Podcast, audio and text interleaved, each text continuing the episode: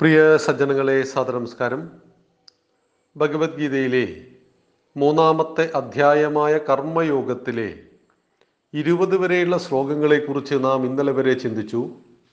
ഇന്ന് ഇരുപത്തി ഒന്നാമത്തെ ശ്ലോകത്തെക്കുറിച്ചാണ് നമുക്ക് ചിന്തിക്കേണ്ടത്. ഭഗവാന്റെ ഉപദേശങ്ങളെ തുടരുകയാണ്. യദ്യതാചരതി ശ്രേഷ്ഠ തത്തദേവേതരോ ജനഃ സയത് പ്രമാണം കുരുതേ ലോകസ്തദനുവർത്തതേ. യദ്യതാചരതി ശ്രേഷ്ഠ തത്തദേവേതരോ ജന. സയത് പ്രമാണം കുരുതേ ലോകസ്തദനുവർത്തതേ. വാക്കുകളുടെ അർത്ഥം നോക്കാം. ശ്രേഷ്ഠ ശ്രേഷ്ഠൻ. യത് യത് യാതൊന്ന്. ആചരയതി ആചരിക്കുന്നുവോ? തത് സത് ഏവ തത് തത് ഏവ അതുതന്നെ ഇതര ജനഹ മറ്റുള്ള ജനങ്ങൾ സ അയാൾ. യത് പ്രമാണം യാതൊന്നിനെ പ്രമാണമാക്കി കുരുതേ ചെയ്യുന്നുവോ? ലോകഹ ലോകം തത് അതിനെ അനുവർത്തതേ പിന്തുടരുന്നു. അല്ലയോ അർജുന?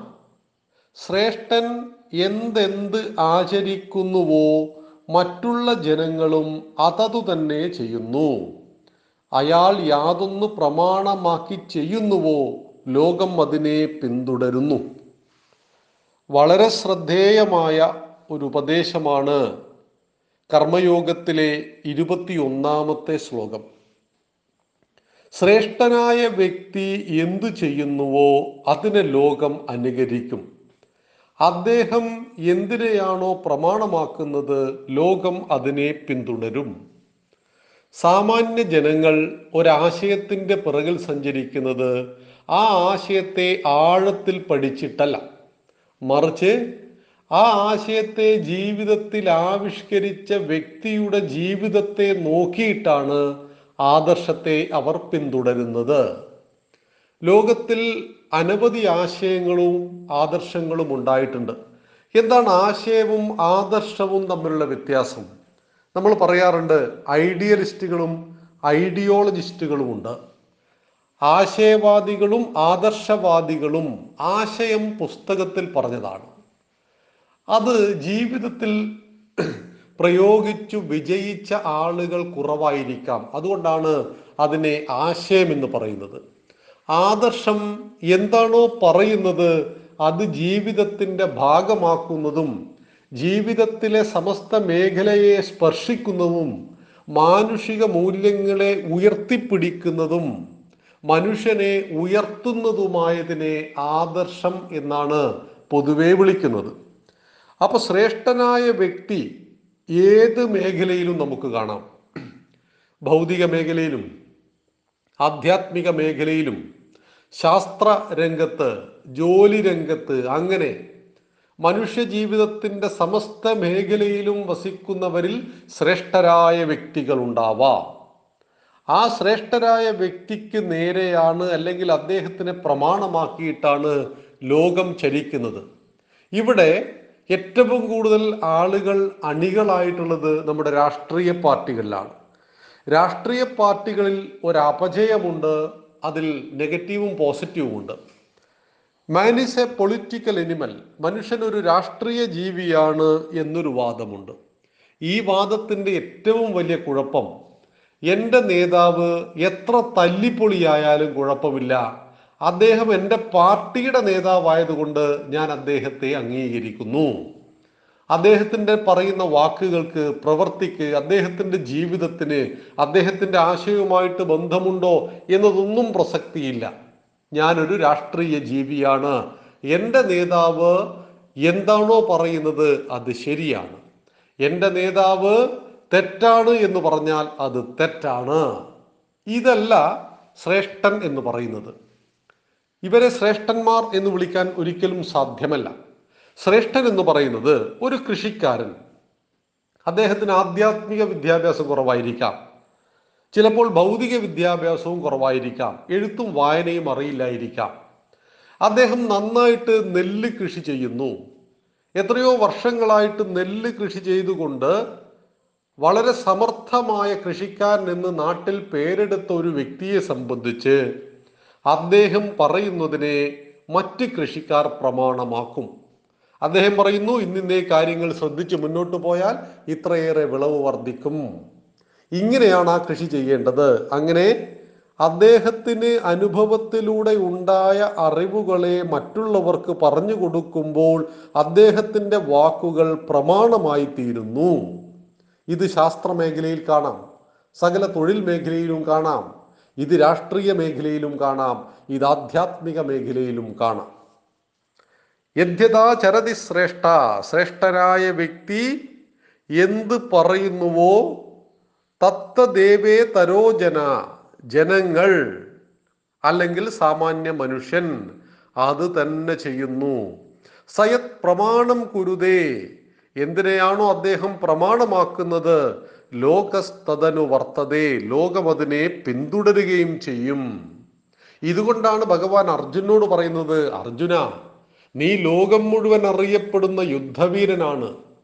നീ ആണും പെണ്ണും കെട്ട ഭാവത്തിൽ ഇങ്ങനെ ഇവിടെ ഇരുന്ന് യുദ്ധത്തിൽ നിന്ന് പിന്തിരിഞ്ഞോടുവാനുള്ള ന്യായവാദങ്ങളെയും പറഞ്ഞാൽ നിന്നെ മഹാനായി കണ്ട നിന്നിൽ വിശ്വാസമർപ്പിച്ച ലോകം മുഴുവൻ ആദരിക്കുന്ന അർജുനൻ നാളെ സമാജം പറയും ഇതാ അർജുനൻ ഓടിയിട്ടുണ്ട് എങ്കിൽ ഞങ്ങൾക്കും ഓടാ. യോദ്ധാക്കൾ പടക്കളത്തിൽ വെച്ച് പിന്തിരിഞ്ഞോടുന്നത് ഒരു രാഷ്ട്രത്തിന്റെയും സുരക്ഷയ്ക്ക് നല്ലതല്ല. പട്ടാളക്കാരൻ സൈനികൻ എപ്പോഴും ധീരനായിരിക്കണം. പ്രതിസന്ധികളെ തരണം ചെയ്യുവാൻ കഴിയണം. അവൻ അഹിംസാവാദിയായി കൂടാ അർജുന വിഷാദയോഗത്തിൽ അർജുനൻ പറയുന്നത് ഞാനിതാ പോകുന്നു ഭിക്ഷാടനത്തിന്. ഞാൻ സന്യസിക്കാൻ പോവുകയാണ് എന്നുവരെ പറഞ്ഞു കളഞ്ഞു അർജുനൻ. ഇവിടെയാണ് അർജുനൻ യോദ്ധാവാണ് ക്ഷത്രിയനാണ്. ആ ക്ഷത്രിയൻ എന്തിനെ പിന്തുടരുന്നു? അതിനനുസരിച്ചാണ് ബാക്കി ക്ഷത്രിയന്മാർ കാര്യങ്ങൾ തീരുമാനിക്കുന്നത്. ക്ഷത്രിയ കുലത്തിലെ ഏറ്റവും ശ്രേഷ്ഠനായിട്ട് അന്ന് ഗണിക്കപ്പെട്ട ആളാണ് അർജുനൻ. ആ അർജുനന്റെ മനക്കരുത്തിലും മെയ്ക്കരുത്തിലും ആയുധത്തിന്റെ കരുത്തിലും ക്ഷത്രിയന്മാർ അവരുടെ വീര്യത്തെ പ്രതിഷ്ഠിച്ചിരുന്നു. ആ ക്ഷത്രിയന്മാരുടെ മാതൃകയായ അർജുനൻ. യുദ്ധക്കളത്തിൽ തൂഷ്ണീഭാവത്തിൽ അങ്ങനെ ഇരിക്കുന്നത്. സമസ്ത ലോകത്തിനും ക്ഷാത്രവീര്യത്തിനും അപമാനകരമാണ്. അതുകൊണ്ട് നീ സ്വകർമ്മം അനുഷ്ഠിച്ചേ മതിയാവൂ. നീ നിന്റെ കർമ്മം ചെയ്തേ മതിയാകൂ. ഇത് നമുക്കെല്ലാവർക്കും ബാധകമാണ്. നമ്മളെല്ലാവരും സാമൂഹ്യ ജീവികളാണ് സമൂഹത്തിൽ നമുക്ക് തനിച്ച് ജീവിക്കുവാൻ സാധ്യമല്ല. അങ്ങനെ തനിച്ച് ജീവിക്കാതെ സാമൂഹ്യ ജീവിയായി ജീവിക്കുമ്പോൾ നമ്മുടെ ജീവിതത്തെ മുന്നോട്ട് നയിക്കുവാൻ നമുക്കൊരാദർശത്തെ തിരഞ്ഞെടുക്കണം. ഇതുകൊണ്ടാണ് മഹാത്മാക്കൾ പറയുന്നത് ജീവിതത്തിൽ ഒരാദർശത്തെ തിരഞ്ഞെടുത്ത മനുഷ്യൻ ഒരു തെറ്റും ചെയ്യില്ല എന്നർത്ഥമില്ല. പക്ഷെ അദ്ദേഹം പത്ത് തെറ്റുകൾ ചെയ്യുമ്പോൾ ആദർശമില്ലാത്ത മനുഷ്യൻ നൂറ് തെറ്റുകൾ ചെയ്യും. ഇപ്പൊ ഏതെങ്കിലും ഒരു പാർട്ടിയുടെ ബൂത്ത് പ്രസിഡന്റ്. ഏറ്റവും താഴെ തട്ടിലുള്ള ഒരു ചുമതല ബൂത്ത് പ്രസിഡന്റ്. ആ ബൂത്ത് പ്രസിഡന്റിന് ഒരു ബീവറേജിന്റെ മുന്നിൽ ക്യൂ നിന്നിട്ട് മദ്യം മേടിച്ച് കുടിക്കാൻ സാധ്യല്ല. മദ്യപിക്കണമെന്ന ആഗ്രഹമുണ്ടായാൽ പോലും. എന്നാൽ നമ്മൾ ധാരാളം മദ്യപാനികൾ അങ്ങനെ സമൂഹം എന്നെ ശ്രദ്ധിക്കുന്നുണ്ടോ എന്നൊന്നും നോക്കാതെ തല്ലുകൂടിയിട്ട് അവിടുന്ന് മദ്യം മേടിച്ച് അവിടുന്ന് തന്നെ കഴിച്ച് അവിടെ തന്നെ വീണ് കിടന്നുറങ്ങുന്നതൊക്കെ നമ്മൾ കാണാറുണ്ട്. അവനെ സംബന്ധിച്ച് അവന്റെ ജീവിതത്തിൽ യാതൊരു ആദർശവുമില്ല. അതുകൊണ്ട് തന്നെ സമാജം തന്നെക്കുറിച്ച് എന്ത് ചിന്തിക്കുന്നു എന്നതുപോലും അവൻ ചിന്തിക്കുന്നില്ല. എന്നാൽ ഒരു പ്രസ്ഥാനത്തിൽ പ്രവർത്തിക്കുന്നു ഒരാശയത്തെ തിരഞ്ഞെടുക്കുന്ന ഒരു വ്യക്തിയെ സംബന്ധിച്ച് അദ്ദേഹത്തിന് ഒരു ആദർശത്തിന്റെ പിൻബലമുണ്ട് എന്ന് സമൂഹത്തിൽ അദ്ദേഹത്തിന് പേരുണ്ട്. എങ്കിൽ അദ്ദേഹം മദ്യപിക്കുമ്പോഴും അത് രഹസ്യമായി വെക്കുവാൻ സൂക്ഷിക്കുന്നു. എന്തുകൊണ്ട്? ഞാനിത് ചെയ്യുവാൻ പാടില്ല. പക്ഷേ മദ്യത്തോടുള്ള തന്റെ ആർത്തി തന്റെ ആശയത്തിനും മേലെ ആയതുകൊണ്ട് അദ്ദേഹം അത് ചെയ്യുന്നുണ്ടാവാം. പക്ഷേ ഞാനിത് ചെയ്യാൻ പാടില്ല എന്ന ഓർമ്മപ്പെടുത്തൽ അദ്ദേഹത്തിനുണ്ടാവുന്നത് അദ്ദേഹത്തിന്റെ ജീവിതത്തിൽ ഒരാദർശത്തിന് സ്ഥാനമുണ്ട് എന്നതുകൊണ്ടാണ്. അതുകൊണ്ട് നമ്മളെല്ലാവരും ജീവിതത്തിൽ ഒരു ആദർശത്തെ തിരഞ്ഞെടുക്കണം. അവിടെയാണ് ആദർശം ഉദാത്തമായിരിക്കണം. ആദർശങ്ങളും ആശയങ്ങളും പലവിധ വിധേന നമ്മുടെ സമാജത്തിൽ ചുറ്റുമുണ്ട്.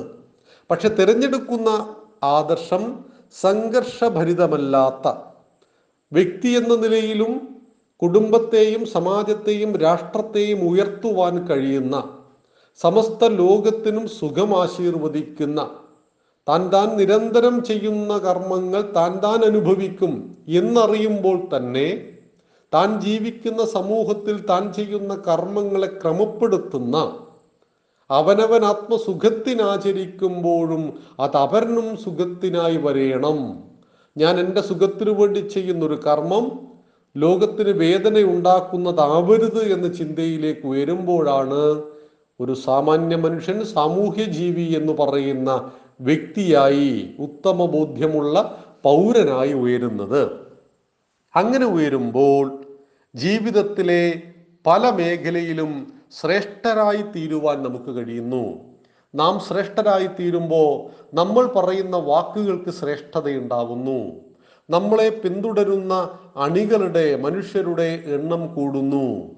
കാരണം അവന്റെ യുക്തിബോധത്തിലും നമ്മൾ ശരിയായി കാണുന്നു എന്ന് മനസ്സിലാക്കുക. അങ്ങനെ യുക്തിബോധമുള്ള ഒരു സമാജത്തിന്റെ അരികിലാണ് ശ്രേഷ്ഠമായ ആദർശമുണ്ടാകുന്നത്. യുക്തിബോധമില്ലാത്ത സമാജത്തിൽ പാർട്ടിയുടെ നേതാവ് പ്രാമാണികനാകുന്നത് ചിന്താശേഷിയില്ലാത്ത അണികൾക്കിടയിലാണ് അത് ഏതെങ്കിലും ഒരു രാഷ്ട്രീയത്തെ ഉദ്ദേശിച്ചല്ല. നമ്മുടെ രാഷ്ട്രീയ പാർട്ടിയിൽ വളരെ നല്ല നേതാക്കന്മാർ ലീഡേഴ്സ് എല്ലാ രാഷ്ട്രീയ പാർട്ടിയിലുണ്ട്. ഒരു അണിയുടെ നിലവാരം പോലും പുലർത്താത്ത വ്യക്തി ജീവിതത്തിൽ യാതൊരു ശുദ്ധിയുമില്ലാത്ത ആളുകളെയും നമുക്ക് നേതാക്കന്മാരായിട്ട് കാണാം. പക്ഷെ ഇവർക്ക് പുറകിൽ ഞങ്ങളുണ്ട് എന്ന് പറയുന്ന അണിയെ സംബന്ധിച്ച് അവൻ ശ്രേഷ്ഠത എന്തെന്ന് മനസ്സിലായിട്ടില്ല.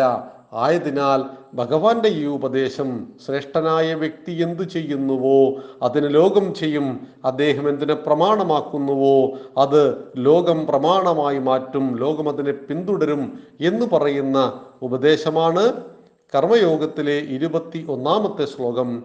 ഇരുപത്തിരണ്ടാമത്തെ ശ്ലോകത്തെക്കുറിച്ച് നമുക്ക് നാളെ സംവദിക്കാം. നന്ദി നമസ്കാരം. വന്ദേ മാതരം.